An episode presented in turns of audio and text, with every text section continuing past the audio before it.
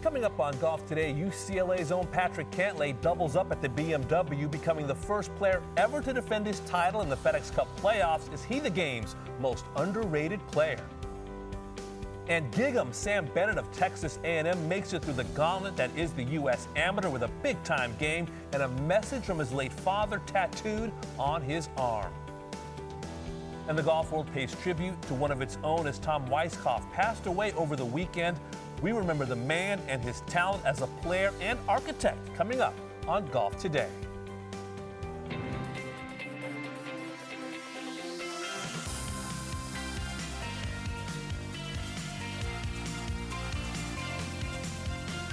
Golf Today, brought to you by PointsBet.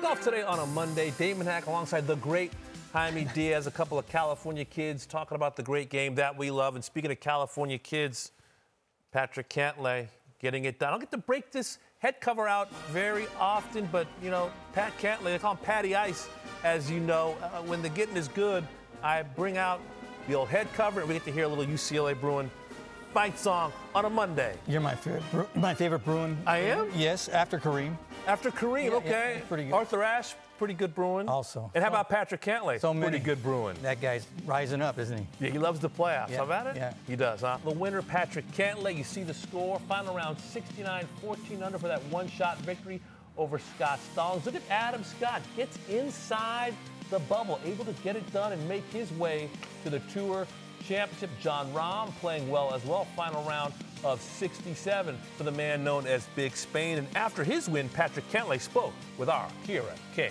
Dixon. Well, Patrick Cantlay becomes the first player to successfully defend a title at a FedEx Cup event.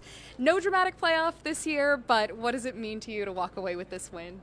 It means a lot. Um, you know, today was a grind out there. The golf course was playing tough. It firmed up, and I had a lot of those mid-range putts uh, and was able to convert pretty much all of them. Um, and yeah, after this year and the playoffs I've had, I'm glad to avoid a playoff today.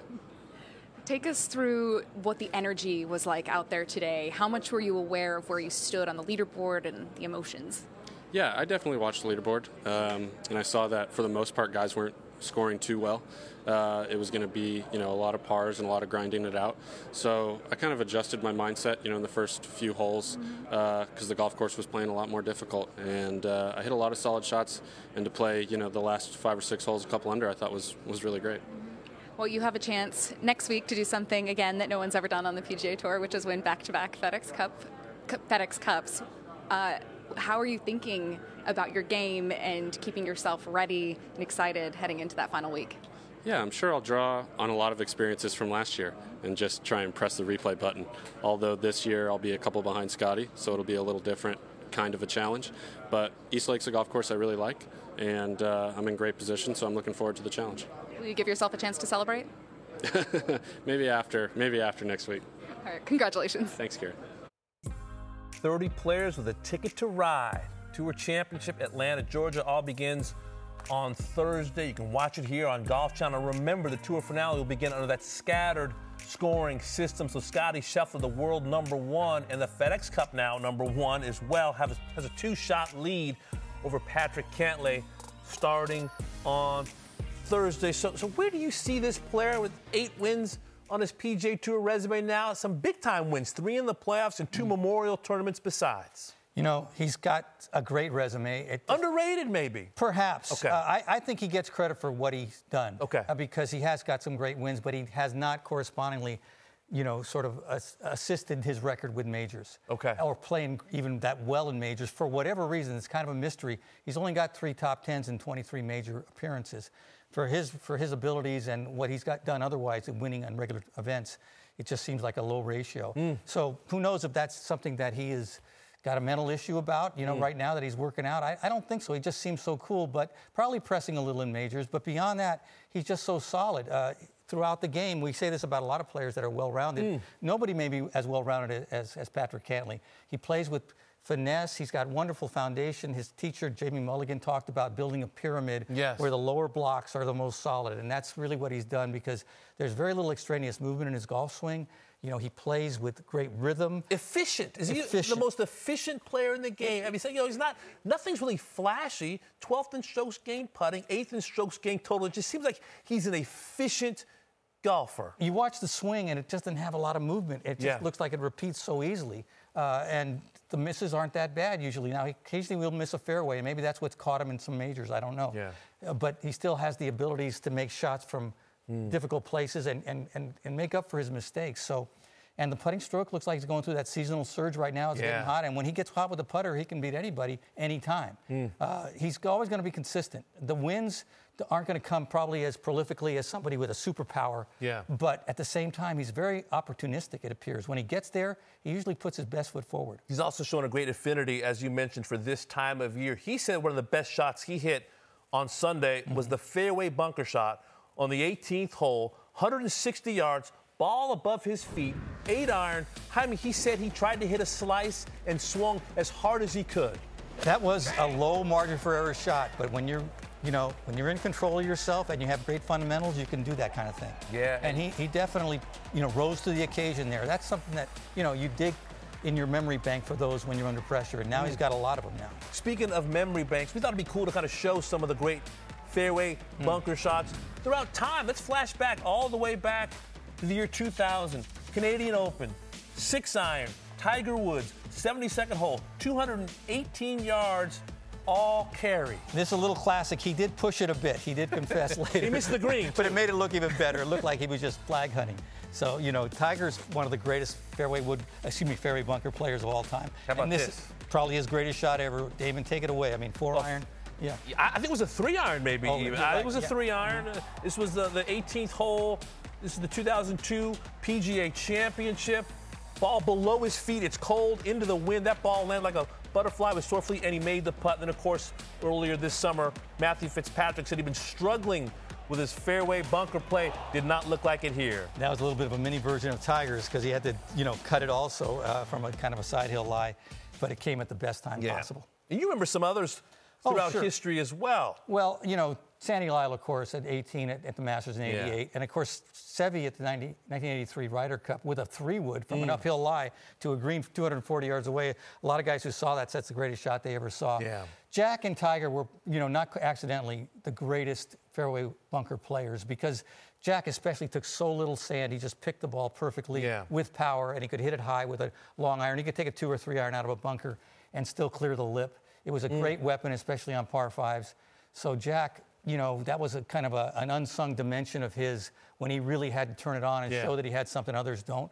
And actually, as, as a group, uh, I think tour players, that's their biggest divide between the average player is Really? fairway bunkers because there's Okay. less margin for error. Yeah. You know, in, imperfect contact hurts you more in the bunker than Yeah. anywhere else. And those guys just habitually make great contact. And when they do miss, it's usually thin. Yeah. Thin to win. They don't miss fat very often. We mm. saw Scotty Scheffler do that a couple of times and Yeah. it hurt him, but usually We saw Jordan Spieth, It you know, happens. The tied for the lead. Mm-hmm. You know, Michael Greller tried to talk him out of it. By the way, I put a little more weight on my left side, just you know, for those that are at home keeping score. You know, a little weight on the left side. That- Charlie Rymer t- taught me that years Ball ago. first. Gotta Yeah, be- ball first gotta be ball contact. first. I mean, you know, I, I'm not a great fairway Well, you bunker hit the baby player, cut, but and that's a good swing for yeah, the yeah, bunker, it is. yeah. Thank you. Thank you very much. For more on this Monday, let's turn to Paige McKenzie. Paige, always great to see you. You watched Patrick Cantlay grind it out for that eighth win on the PGA Tour. What were your main takeaways from the final round? Yeah, I mean, I, I like that you pointed out the 18th hole. You, you mentioned it. That bunker shot was really impressive. But I actually think what happened on 17 was maybe more significant. Uh, when Patrick Cantlay stood on that tee, he had just come off a missed fairway on 16. He'd come off a missed fairway on the 12th. And he'd missed it kind of wide right. So when this ball started tracking to the right, you're thinking, man, this is going to be difficult for a player to try to get a birdie. But what a lucky break. And he acknowledged it after the round how important that was to not be in the rough, not be in the bunker, to give himself a good lie because what he had left, what he had remaining was only 65 yards on this 17th hole. And it gave him this opportunity to make the birdie that he needed to ultimately go ahead. And when I think about it, he was not strong with his wedges on that Sunday. He had eight shots inside 125 yards, and starting at the very first hole, only 68 yards. And ends up missing the green. And so I'm thinking for a player that throughout the day did not convert from short distance to do what he did on 17 was even more impressive. You go to the sixth or the 10th hole, excuse me, 120 yards. Again, doesn't even hit the fairway from the middle of the green. And there were a couple other wedges that he had throughout the day that it wasn't as ideal of conditions. Because he had missed the fairway, he put himself in more difficult positions, so it was impossible to take advantage of the short distance. This from only 112 yards, you're expecting to stick it close. But that was actually a pretty decent shot considering he was coming out of the rough. And then on the 16th hole, I mentioned he had missed this fairway as well. He only had 111 yards on the 16th, but again, was out of position, so not able to take advantage of the short distance. So when I think about how important the 17th hole, it was important because he put himself in position because again out of position that was not a bad shot over the ridge to get to the top tier like that was about as good as he was going to do from 111 yards but when he was in the fairway, he was up to his season average, which is not one of the best on the PGA Tour. And then out of the rough, still 25 feet. So another seven feet on average for the week. That's not Sunday, but for the week, he would be further from the hole. So imagine that 17th hole if he was out of the rough, out of the fairway bunker, not able to get that kick forward to get to 65 yards, what would have been different? So I'm going to give credit to the good bounce, but I'm also going to give it credit to the fact that situationally, when he had the most pressure, he delivered the best wedge shot of the day, the closest to the hole of the day on that 17th hole when he needed it most. Great stuff from Paige McKenzie, and a reminder that even the winners on the PGA Tour don't hit perfect shots all the way uh, on the way to hosting that trophy. All right, folks, the golf world said goodbye to a legend in the game last week. Tom Weiskopf passed away at the age of 79. We remember Tom's impact on and off the golf course. We say hello to his good friend Judy Rankin right after the break.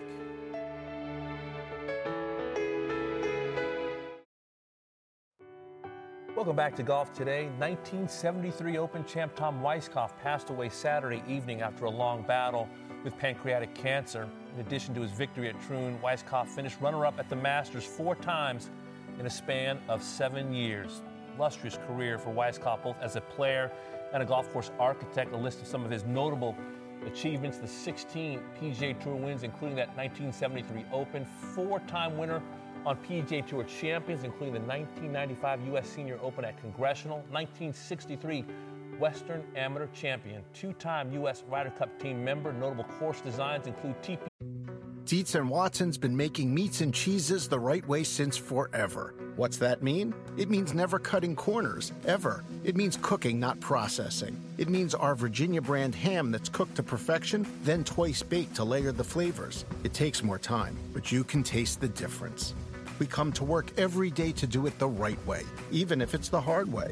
Because if it's not right for us, it's not right for you. Dietz and Watson, it's a family thing since 1939. The longest field goal ever attempted is 76 yards. The longest field goal ever missed? Also 76 yards. Why bring this up? Because knowing your limits matters, both when you're kicking a field goal and when you gamble. Betting more than you're comfortable with is like trying a 70 yard field goal. It probably won't go well.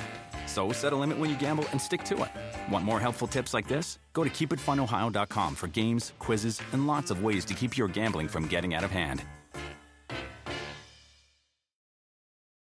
Is this house a good price compared to others in the area? Are prices going up or down? If I don't make an offer right this very moment, will I miss my chance? These are just some of the questions a home buyer might ask. And these are the sorts of questions an agent who is a realtor can help answer. Because realtors have the expertise, data, and access to specialty training to help you navigate the process of buying a home. They provide support, guidance, and have your back every step of the way. That's what realtors do, because that's who we are. Realtors are members of the National Association of Realtors. See Scottsdale, True North, and Loch Lomond over in Scotland and work as a golf analyst for CBS Sports, ABC, and ESPN. As you can imagine, the golf world sharing their love for Tom Weiskopf on social media yesterday. This from Tom Watson. A lot of us found out that Tom Weiskopf had passed away from this tweet. I send my deepest sympathies to the family of Tom Weiskopf. We'll miss you and your stories. Rest in peace, my friend. Pancreatic cancer has struck again. World Golf Hall of Fame member Annika Sorenstam. So sorry to hear the passing of Tom Weiskopf. Thoughts and prayers to his family. Great talent on the course and second career in golf course architecture. Rest in peace. And the Scotsman Robert MacIntyre, I'll always be grateful for what Tom Weiskopf has done in golf. Created the most spectacular golf course, Loch Lomond, and possibly my all time favorite. And Gary Player, World Golf Hall of Fame member, sending my deepest condolences to Tom Weiskopf's family. Another great life gone too soon due to pancreatic cancer. Rest in peace, Tom. And Judy Rankin, so sad for the battle Tom Weiskopf went through. He was blessed to have Lori by his side.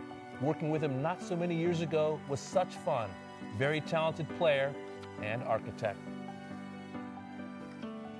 And the Hall of Famer Judy Rankin joins us on this very difficult Monday in the game. We appreciate your time. Judy, we knew Tom as the golfer, but you knew him as the person. What do you enjoy most about your friendship with Tom Weiskopf?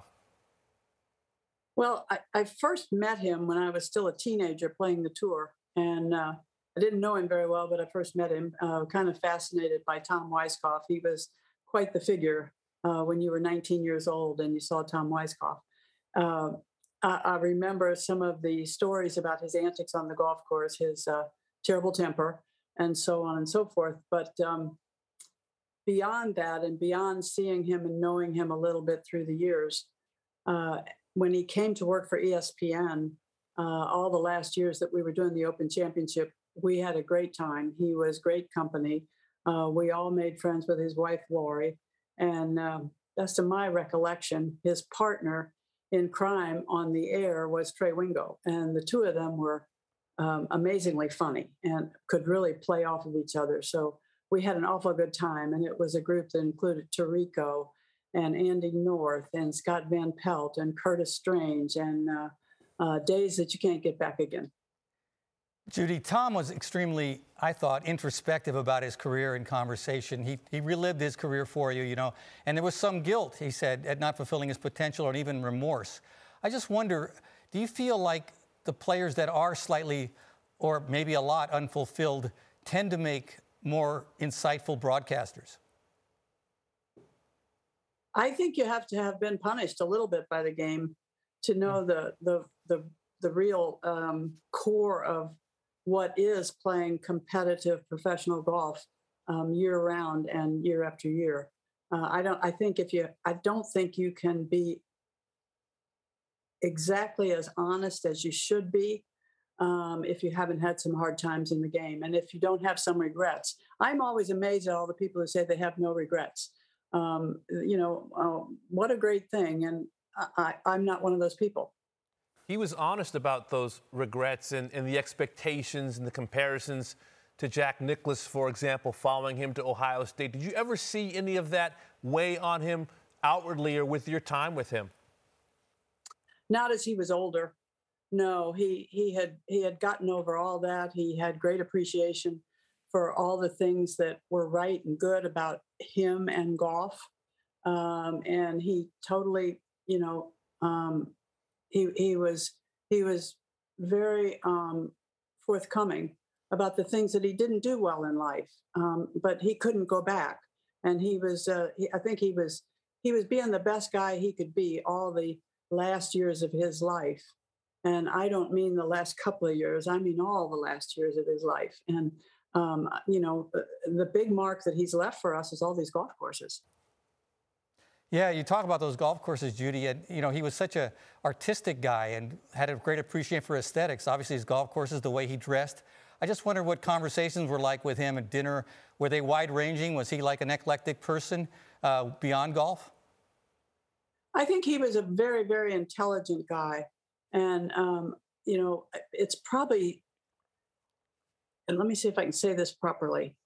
It's probably that kind of intelligence that makes you know how good somebody like Jack Nicklaus was.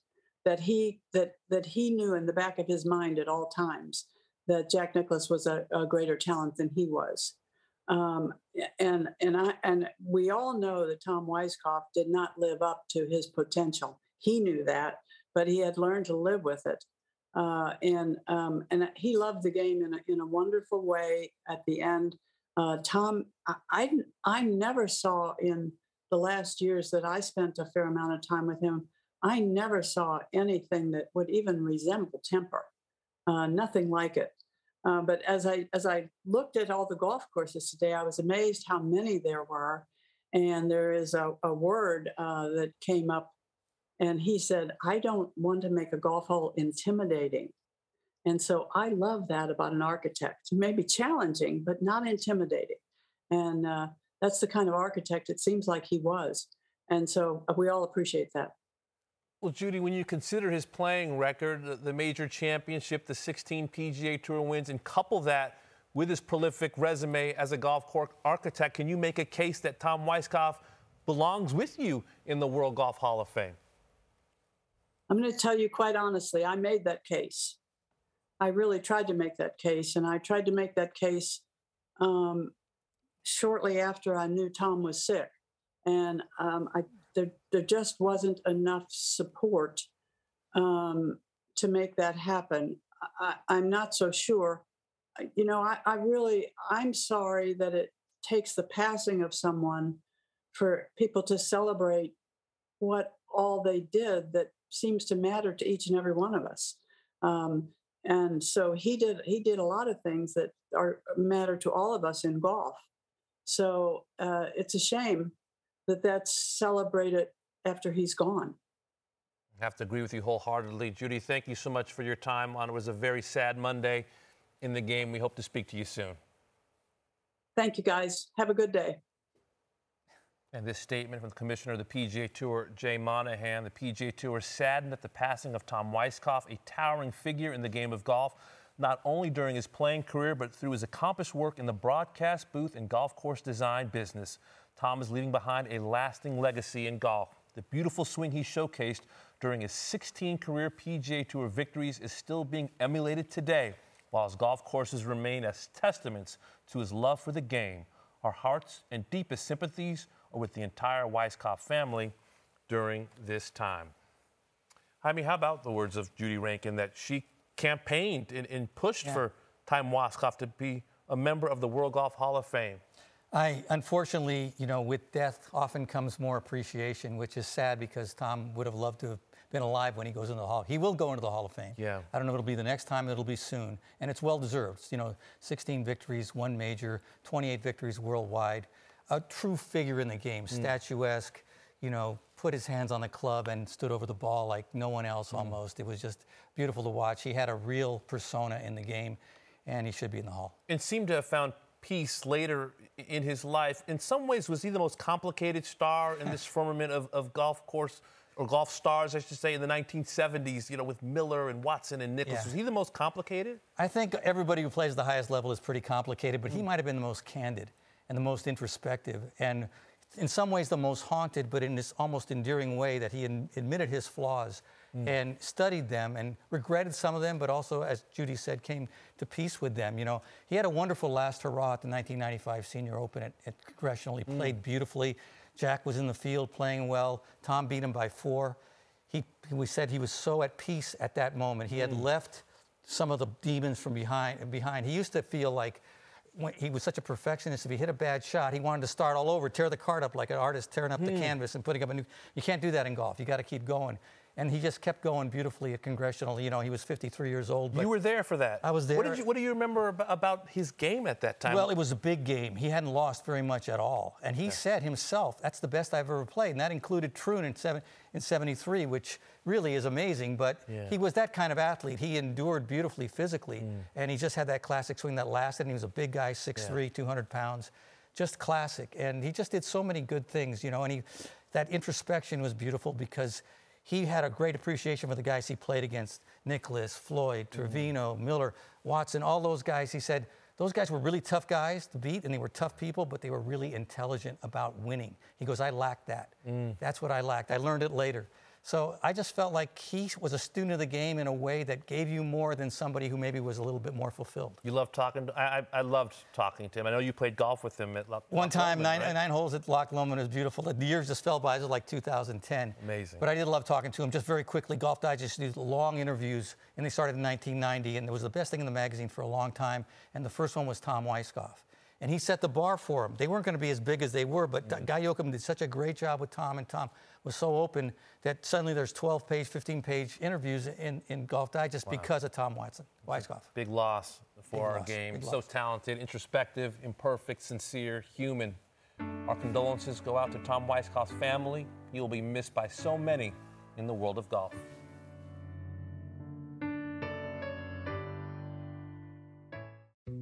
Dietz and Watson's been making meats and cheeses the right way since forever. What's that mean? It means never cutting corners, ever. It means cooking, not processing. It means our Virginia brand ham that's cooked to perfection, then twice baked to layer the flavors. It takes more time, but you can taste the difference.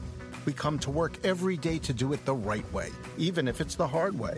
Because if it's not right for us, it's not right for you. Dietz and Watson, it's a family thing since 1939. The longest field goal ever attempted is 76 yards. The longest field goal ever missed? Also 76 yards. Why bring this up? Because knowing your limits matters, both when you're kicking a field goal and when you gamble. Betting more than you're comfortable with is like trying a 70 yard field goal. It probably won't go well. So set a limit when you gamble and stick to it. Want more helpful tips like this? Go to keepitfunohio.com for games, quizzes, and lots of ways to keep your gambling from getting out of hand. Is this house a good price compared to others in the area? Are prices going up or down? If I don't make an offer right this very moment, will I miss my chance? These are just some of the questions a home buyer might ask. And these are the sorts of questions an agent who is a realtor can help answer. Because realtors have the expertise, data, and access to specialty training to help you navigate the process of buying a home. They provide support, guidance, and have your back every step of the way. That's what realtors do, because that's who we are. Realtors are members of the National Association of Realtors. Take a look at the bio for Sam Bennett. Entered the week third in the, the WAGR, they call it, the World Amateur Golf Ranking. Two-time Ping first-team All-American at Texas A&M. And a good athlete, tennis player, basketball player. Four letters. Four letters. I mean, that's, that's, That's kind of old school for the Yeah. SEC Player of the Year. Two-time U.S. Arnold Palmer Cup team member as well. Uh, How about these two young men and, and kind of the roads they traveled to this moment? You know, Sam Bennett with, with the tattoo on, on his on his arm. You know, your father said, "Don't wait to do something." And yes, traveling home in style. But but I just love kind of the homespun swing and also Yeah. kind of the, the the the dedication to his dad. very inspirational. you Yeah. know. I mean, just pure golf. These guys, you know, they're not the most gifted probably, but they're the most dedicated, the most grinding. They appreciated the moment. They really loved what they were doing yesterday. They knew how lucky they were. That may be the peak of their careers. Who knows? But it was really a beautiful moment. And I, I thought uh, Sam, you know, he's outwardly very cocky. Yeah. Uh, and maybe that is something that, that fuels him as he's playing. But he's also self-effacing because he's not ready to turn pro yet. He knows he's got to get better. And, and the same thing uh, with, with, with young man Carr. Ben, you know, yeah, he's yeah. fifth year senior. He's going to go back to school for one more year. So these guys are works in progress, but they gave it their all, and uh, that was you know what amateur golf's all about. Yeah. love of the game. And you know athletes, you, you've covered them for so long, that fine line between being confident Mm-hmm. and cocky. And here's Sam Bennett saying, you know, hey, you know, there's a lot of great players here. I'm, I'm the, you know, they're great, but I'm the better player. I'm the dog. Well, he had the rating. Race. He had I mean, the ranking to support him. He's third in, Yeah. in the world, but Yeah. still, no, you don't say that usually. You don't say it out loud. The game he said the quiet part out loud. the quiet part out loud, and the game usually humbles with a backlash, Mm. a hard backlash when that usually happens.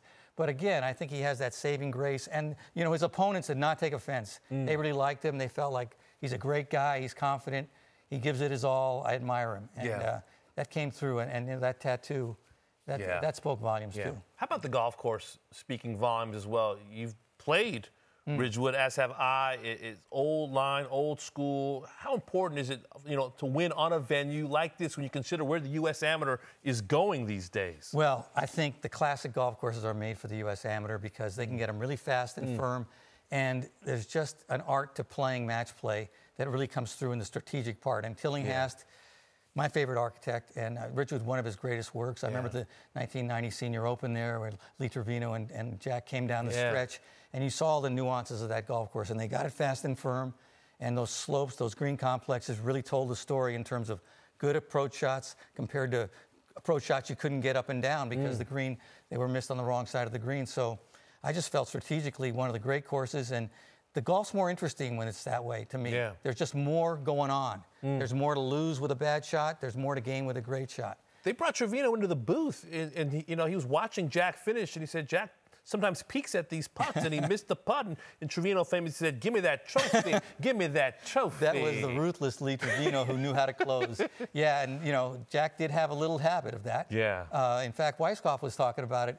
Uh, that at the Masters in '86, he goes, "Oh, Jack finally kept his head down." Yeah, that's right. Yeah, So there was sort of a the little, you know, Yeah. a little moment when Jack didn't have everything going. Yeah. That was the smallest flaw of all. Of. Big week for Lee Trevino, big week for Sam Bennett this week at Ridgewood. All right, folks, still to come, the automatic qualifiers for both the President's Cup teams have been finalized. So we opportunity to kind of break down the eight international and six American players to make up their respective teams. So please stay tuned. All roads lead to Atlanta, Georgia. First round coverage of the Tour Championship comes your way on Golf Channel Thursday, 1 p.m. Eastern Time. I, I think it's one of the most underrated golf courses that, that they play, uh, by the way, every year. I mean, I love this venue. I love this venue too, and I also love the story behind it. What Tom Cousins did for the for the community, Mm. the way they improved the golf course, the way they've made this, you know, just a paradise for tour players. Yeah. they get down there, and you know, Atlanta, you know, in, in the late summer is not necessarily perfect. Yeah. The- but I think beyond that. They've just idealized the place in Yeah. a way that I think it has now great tradition. And you think of the Tour Championship, you think of Eastlake. Absolutely right. You see the 30 players tee it up starting Thursday. Scotty Scheffler, the world number one, the FedEx Cup number one, will have that two shot lead over Patrick Cantlay. But the question is, you know, who's the favorite? You saw the scores there. You like the the staggered start. So uh, should I just assume that Scheffler is your guy? No, I think two strokes is not that much, so I'm going to go with Cantlay. And I, Oh, wow. and I just sort of feel that Patrick, he's reliving last year in a way. You know, it- Mm. this thing is kicking in in the same way. Of course, golf's so capricious you can never predict, but it just seems like he's such a steady guy and someone who's just so e- even in his temperament that he can put himself where right now it's just Yeah. happening organically. He's in the same mindset as last year. I mean, he won BMW. He came out of there feeling great. I mean, he was so clutch when he beat Bryson in that six-hole playoff, but he was just equally clutch yesterday. Yeah. So I just think that he's on a golf course too that it doesn't have to overpower. It is more about precision and accuracy, plays to his strengths, and an all-around game. You've got to hit shots out there because of the design is is subtle. It's it doesn't have a lot of you know penal areas where we're going to make doubles, but a lot of places where bogeys leak away if you don't hit the ball you know in the right place. And I think that's his forte. Mm. And you know you don't think about Patrick every week, but when he's hot, you do. Yeah. And he's hot right now. And it's interesting. He's one of those players, and you say athletes, oh, they say it's not about the money. He seems like someone, and he said it last year. He was almost like embarrassed by the amount of money that Mm-hmm. Yeah. they were playing for. You know, where does that kind of fit in the equation? He's not going to go there, you know, gripping or worrying about whether or not how many zeros are at the end of this Well, check. It seems so long ago that anybody's spoken like that. Uh, you know, it but does. I think Quaint, quaint days, Yes, right? yeah, Yeah. quaint. day. Yeah, and Patrick, even he was somewhat considered rumored. You know. Yeah, yeah. So you never know. You never but, But. I do Yeah. think that he does play for the love of the game. Yeah. And uh, he, he's been playing it a long time. He was the number one amateur in the world. He went through a crisis. I think he has reassessed why he plays. And he's Mm. got just a great perspective on, on the game. Yeah. You never see him get too excited and too up or too down. I think he just understands golf's got to be played with an even keel. And he does it in a way that I think he gets great satisfaction out of being consistent. Mm. Yeah. That's what he's really, you know, in his golf swing, in his temperament, and in his performance. Sounds like you're describing Scotty Scheffler Well, to a T. That, that's my guy who, who's the favorite. Yes, he has the two-shot lead, Mm-hmm. and you know, having spoken to past world number ones, they don't like being threatened. they don't want to lose that. I've talked to Jon Rahm about that. I've talked to Jason Day about Mm-hmm. that. They want to grow that lead in the official world golf ranking, and I think that because of the close that Cameron Smith has had, that this is a great opportunity for Scotty Scheffler to kind of finish the year the way that he started it with the win in Phoenix and on down, winning the Masters, now four-time winner this season. And I think that this is a great opportunity, much like Jordan Spieth, who was threatened by Jason Day mm-hmm. in 2015 when he won the Masters. Then you, you got to hear the footsteps of Jason Day, and then Spieth said, "No, no, no, the FedEx Cup is mine." I think Scotty Scheffler, coming off his first top 10 finish since the U.S. Open, doing that yesterday, I think looks very dangerous and comfortable going into East Lake. I think I think Scotty has really held on to number one very admirably for a guy who had never been in that situation before. Yeah. I think he's risen to the occasion, and he doesn't talk about it very much. Like he doesn't want to make that the priority. Mm. But I think there's the competitiveness there that that, yeah, that burns quiet. It's a burns quiet burns inside. Right? But every, even DJ, who we used to worry about yeah. motivation, he hated lo- losing number one. Yeah. He would always play better when it was, mm. his back was against the wall. So I think number one, it's nice. I think that it's grown in importance as the game has, you know, moved on from 85 when they when they first started the ranking. Yeah. I think it means something to the players, and you know, I think that extra motivation, which is something that is not always easy week to week. Mm. The number one position is something that gives, I think, those guys mm. an extra amount of focus. Let's bring back Paige McKenzie mm. to see if she agrees with us or if she thinks we're talking nonsense. Paige. I mean, you're definitely not talking nonsense when you're talking about the top two players on the FedEx list. But I would also like to throw Xander Schauffele's name in the ring.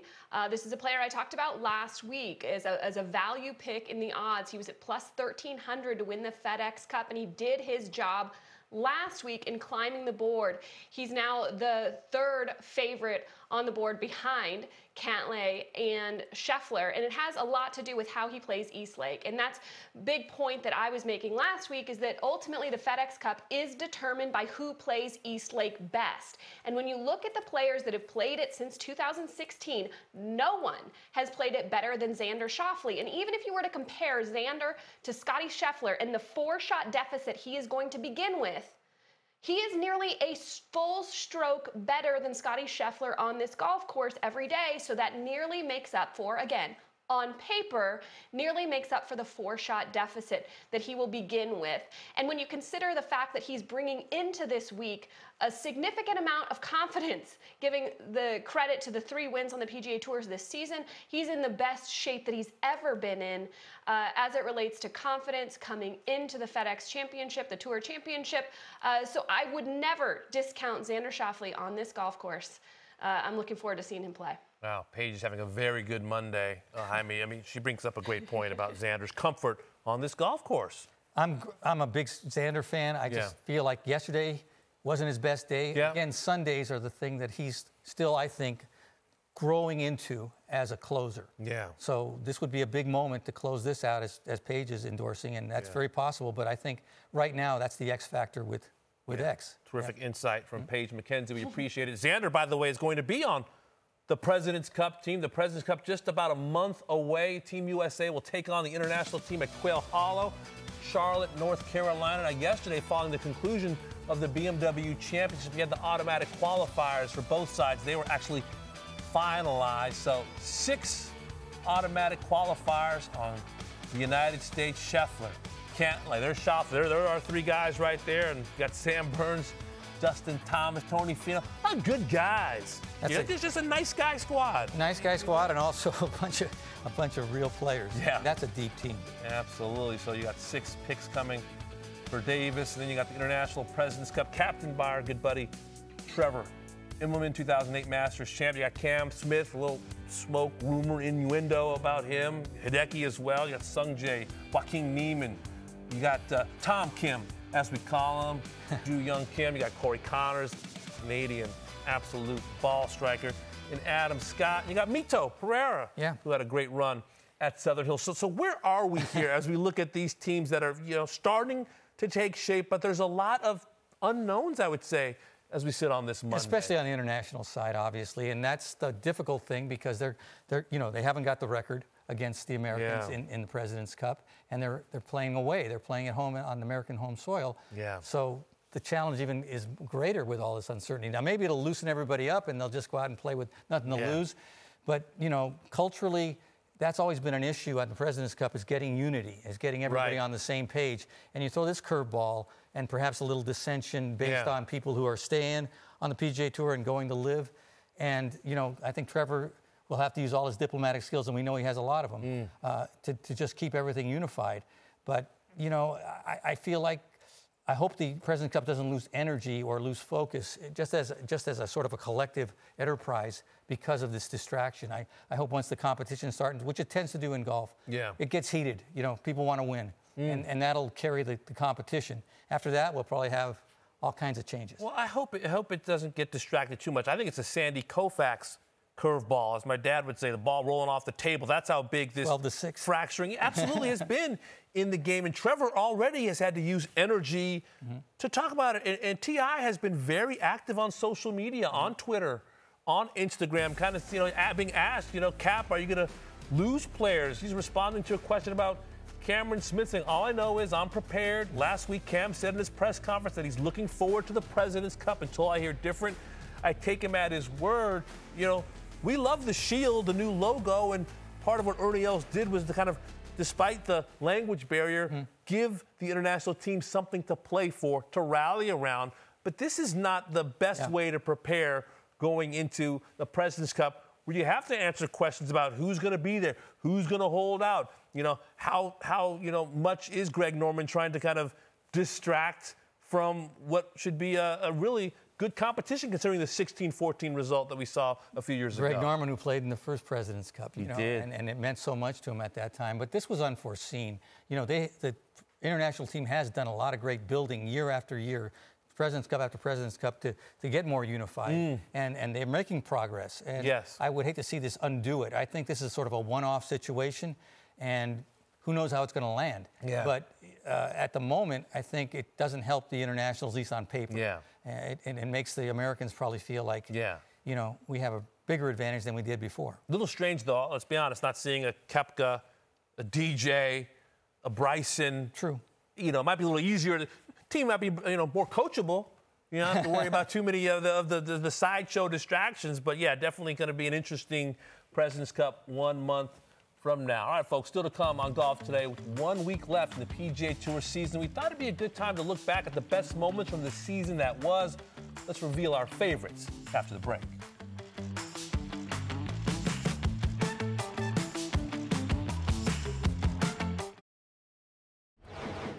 Back on golf today. So many great moments this season. First leg of the FedEx Cup playoffs was Will Zalatoris in the winner's circle. First time the FedEx St. Jude Championship. What are they going to say now? I love that moment. Little ode to Steph Curry of the Warriors. Then yesterday, Patrick Cantlay defending his title, the BMW Championship. Caves Valley a year ago, Wilmington Country Club yesterday. I, I like the BMW logo. I'm, I'm kind of a car guy, and I like the trophy given out the BMW Championship. Been a great season, I think. 47 and final event comes up this week. 33 different winners. Nine players have won multiple times. Five players, including Cantlay, have defended their title. We have 13 first-time winners. The youngest, Tom Kim. The oldest, Chez Reavie. So one week to go. That'd be fun to look back at our favorite moments from this PGA Tour season. Yes, our favorite moments. I believe Paige McKenzie has rejoined us. Paige, I want to start with you. Your favorite moment.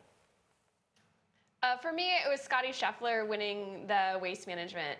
I or WM. I am a, a Scottsdale resident, so there's ties there. But I think when you look back and you have hindsight into what this meant for Scotty Scheffler, this is his first PGA Tour win. It's hard to believe it's this season.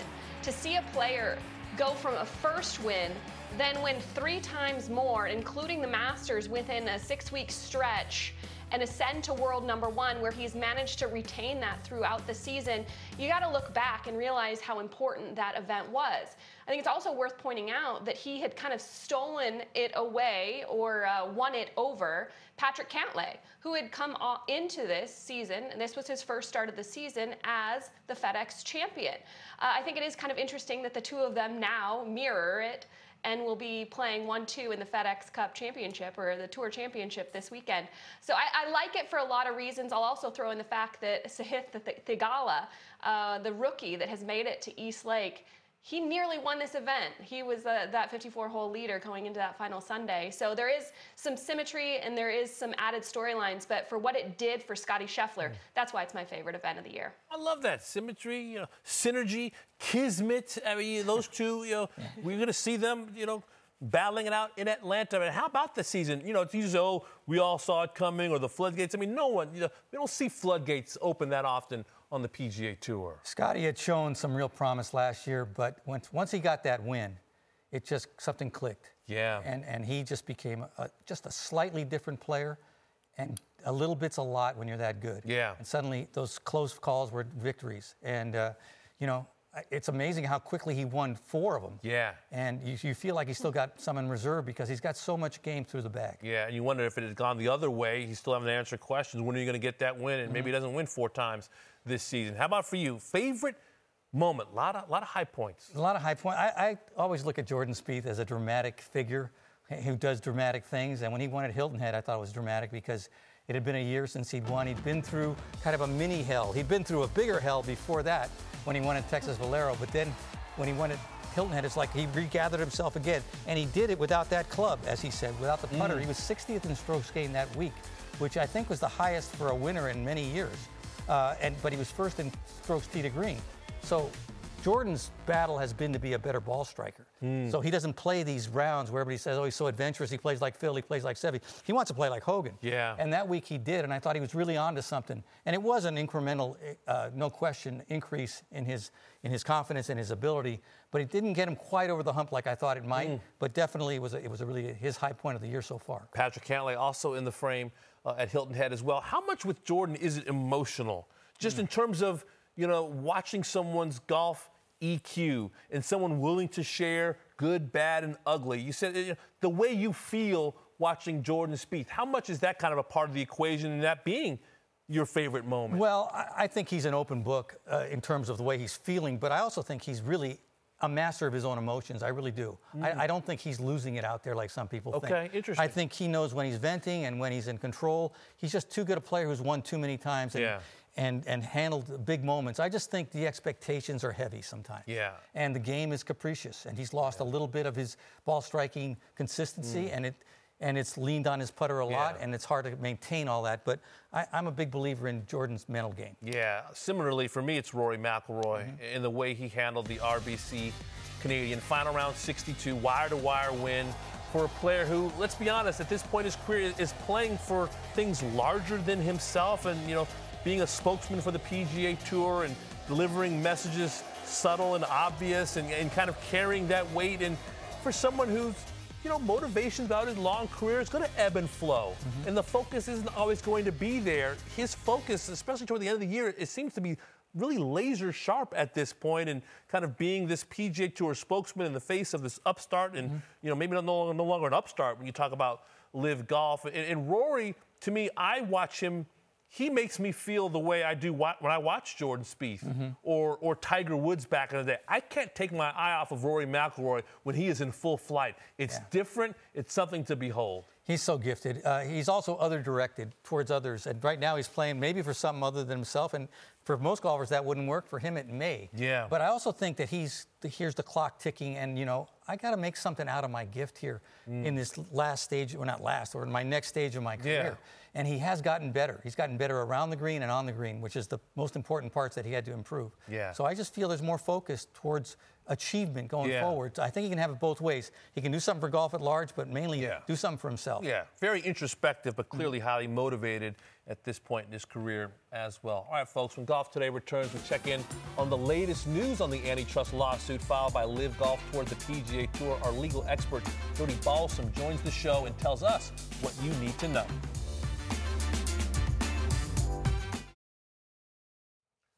Welcome back to Golf Today. A trial date has been set in regards to a lawsuit filed by LIV golfers, including Phil Mickelson and Bryson DeChambeau, against the PGA Tour. U.S. District Judge Beth L. Freeman has set a tentative date for summary judgment for July of 2023, with a trial date expected to begin January 8th, 2024, months later than some had anticipated. And as you know, it's been a very busy timeline since May, that initial LIV Golf field announcement, including Taylor Gooch, Matt Jones, and Hudson Swafford, the first LIV Golf event began in England on June 9th. That same day, the PGA Tour suspending players competing LIV Golf event. 11 players filed an antitrust suit against the PGA Tour. And you see the names, 11 now it's down to nine. The judge denying that TRO for Gooch, Swafford, and Jones on August 9th. And there you see that summary judgment hearing scheduled next summer and then January 8th, 2024, the trial scheduled to begin. So great to welcome back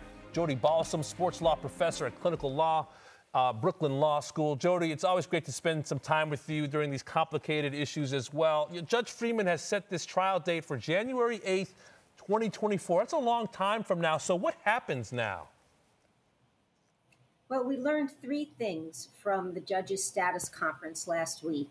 One is that the players, the LIV golf players down to nine, are not going to pursue any form of preliminary injunctive relief between now and that trial date. So, as you know, they sought emergency relief in the form of a TRO that would have covered just the FedEx Cup tournament. They were denied that relief. They still had the option of pursuing relief that would take them through the entire year and a half until trial and prevent the PGA Tour from excluding them from its tournaments. They decided not to do that. They decided to allow the PGA Tour to continue, or rather, not to ask the judge to stop the PGA Tour from excluding them from tournaments. So we've now got a year and a half period until the trial date in which the PGA Tour can continue to do business as it hoped it could by excluding anybody who is participating in LIV golf tournaments. There will be no uh, request by those golfers for interim relief. So that's a big concession by the LIV golfers. What comes along with that is an equally big incentive to move this case quickly to trial because the sooner they get what they hope to be a trial ruling in their favor, the sooner they can resume playing for the PGA Tour. So, what's going to happen between now and January 8th? So there were two things that we learned, two additional things we learned from the status conference last week. One, this trial schedule is still very ambitious. You may remember that the judge originally tried to schedule the trial for August 2023.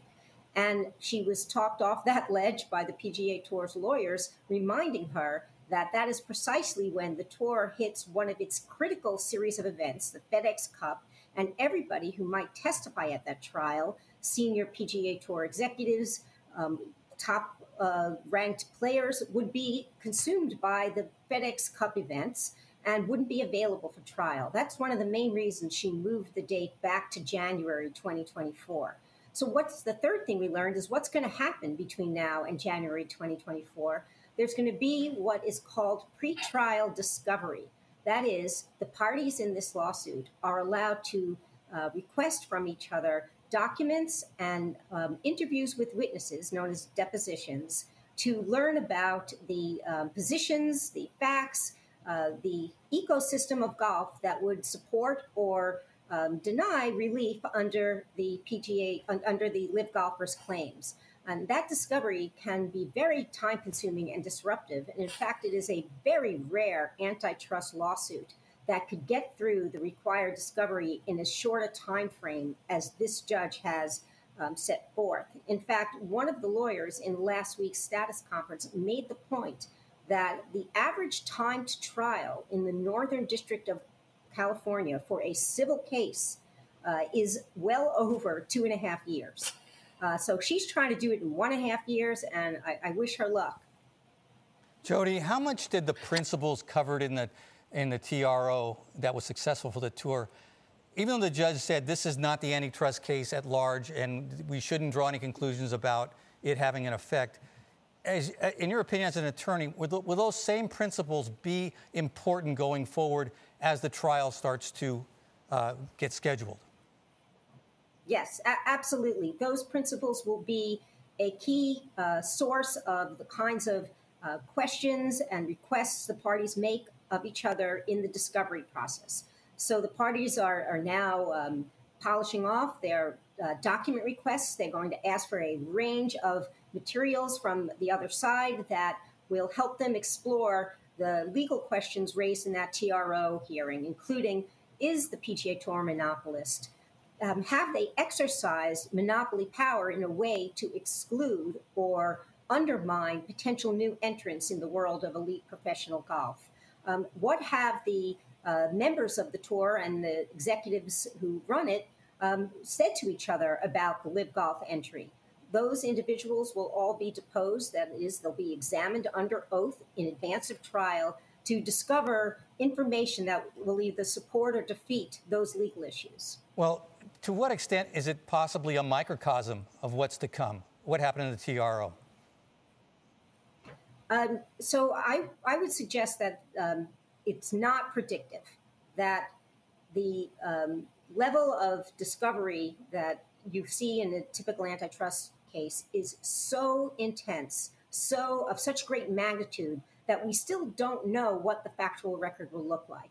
Um, because an antitrust lawsuit is an inquiry into the operation of an entire industry, usually the documents produced are voluminous. Dozens of witnesses may be deposed before trial. There's a lot still to learn about what the PGA Tour did or didn't do um, in response to LIV Golf's entry. So it's very hard to say, based on some lawyers' arguments in a TRO hearing, whether the, there is merit to the to, to the LIV Golf players' claims.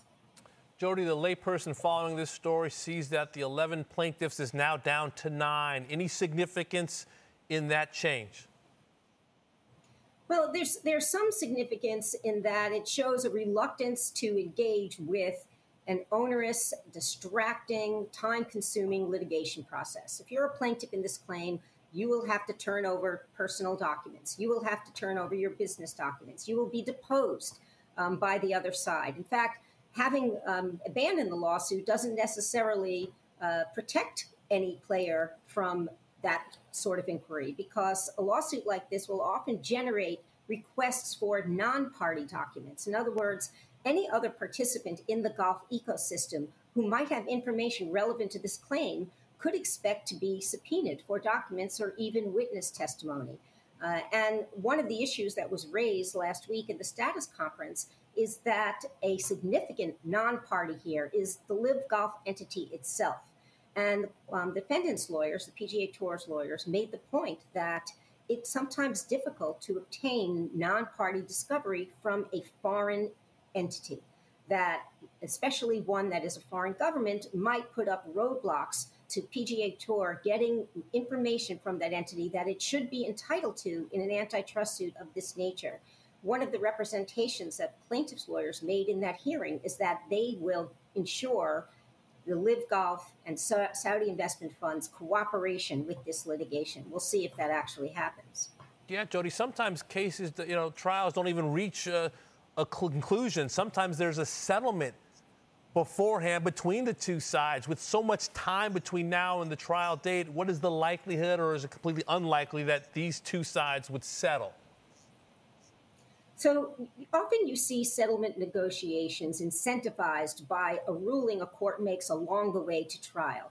Uh, there are still a, a, number of pretrial motions that might be made by both parties to try to narrow down the issues in dispute.